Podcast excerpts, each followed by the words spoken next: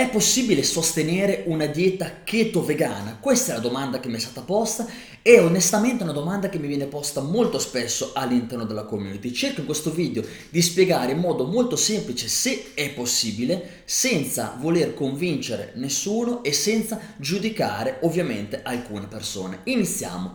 Tante persone che seguono una dieta vegana si stanno affacciando alla dieta chetogenica, chiaramente per ovvi motivi, di salute, magari di perdita di peso, eccetera, eccetera. E quindi stanno iniziando a seguire un'alimentazione ad elevato contenuto di grassi, giusto in proteine e basso in carboidrati.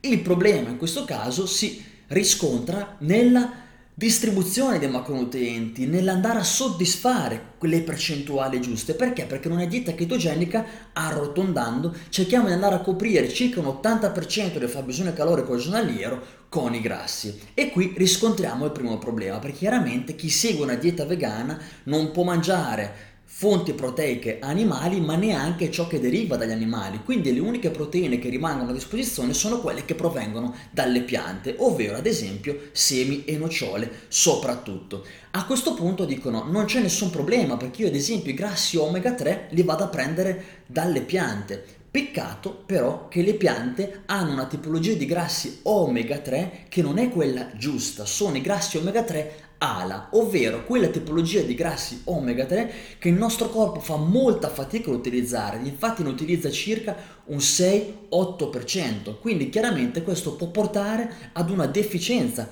di grassi omega 3. Non bastasse solo questo, l'altro problema è che semi e nocciole sono ricchi di grassi omega 6 che sono, attenzione, cruciali per la nostra salute, sono fondamentali per le nostre funzioni cerebrali, per la produzione di ormoni e per la nostra crescita muscolare, ma in quantità eccessive vanno ad infiammare il nostro sistema. Quindi noi ne abbiamo bisogno assolutamente per sopravvivere in modo sano, ma in piccole quantità. E se noi andiamo a prendere tutte le nostre fonti di grassi da semi e noccioli, questa quantità di omega 6 va a sovrastare la quantità di omega 3 e quindi va a sbilanciare un rapporto che per essere sano deve essere di 4 a 1, 2 a 1 ancora meglio in favore degli omega 6. Se inizia a essere di 10 a 1, 15 a 1, iniziamo ad avere dei grossi problemi. Il problema successivo, messo da parte quello dei grassi, arriva nelle proteine. Chiaramente le proteine vanno mangiate anche le fonti complete di proteine. Le fonti complete di proteine sono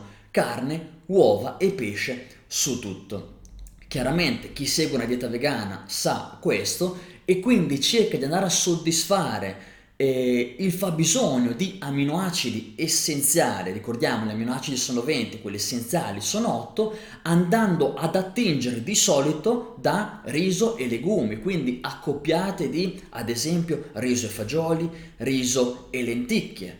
Tutto bene, peccato che queste fonti tra virgolette, proteiche sono anche molto ricche di carboidrati. Quindi che cosa succede? Che questi tanti carboidrati ci portano fuori dalla chetosi e quindi queste due cose chiaramente non collimano, non stanno bene insieme e questo chiaramente può rappresentare un problema perché non possiamo attingere alle fonti complete proteiche e neanche dai derivati di questi animali, d'accordo? E quindi viene poi uno sbilancio di proteine, perché siamo, ogni cosa al nostro corpo ha bisogno di utilizzare le proteine che sono costruite sulla base di aminoacidi. Se noi andiamo in deficienza di aminoacidi, succedono delle cose spiacevoli, come ad esempio depressione, infiammazione. Assolutamente si va incontro a invecchiamento della pelle, invecchiamento dei nostri capelli, problemi al sistema immunitario, problemi di fertilità, ovviamente nelle donne. Quindi,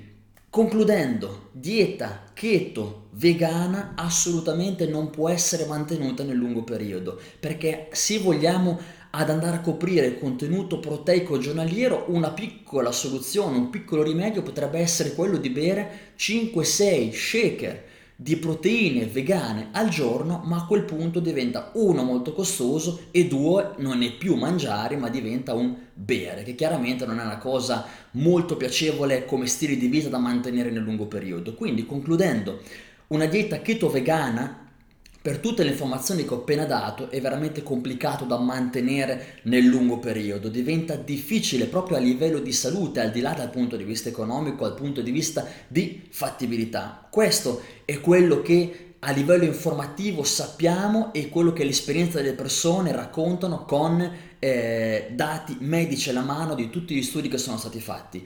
Una variante può essere una dieta keto vegetariana. So che chi è vegano magari fa più fatica a passare al vegetariano, ma in questo caso se nel campo del possibile rientra questa cosa, allora una keto vegetariana con un pochino di pianificazione può essere mantenuta nel lungo periodo. Perché? Perché chiaramente, ad esempio, mangiando le uova ci possiamo portare a casa fonti ottime di grassi, fonti ottime complete di proteine ed anche un contenuto nutrizionale molto elevato. Utilizzando ad esempio il burro giallo grass fed o la ghee ci portiamo a casa tantissimi grassi ottimi. Utilizzando l'olio di pesce ci portiamo, possiamo portare a casa i grassi omega 3, quelli giusti. Quindi in questo modo riusciamo a compensare a quello che invece non si può ottenere con una dieta keto vegana. Quindi Qua siamo arrivati alla fine del video, questo è tutto, ovviamente ripeto, non è un video per giudicare, non è un video per convincere, è un video informativo per tutte le persone che tantissime volte mi chiedono se una dieta keto vegana può essere mantenuta soprattutto può essere iniziata.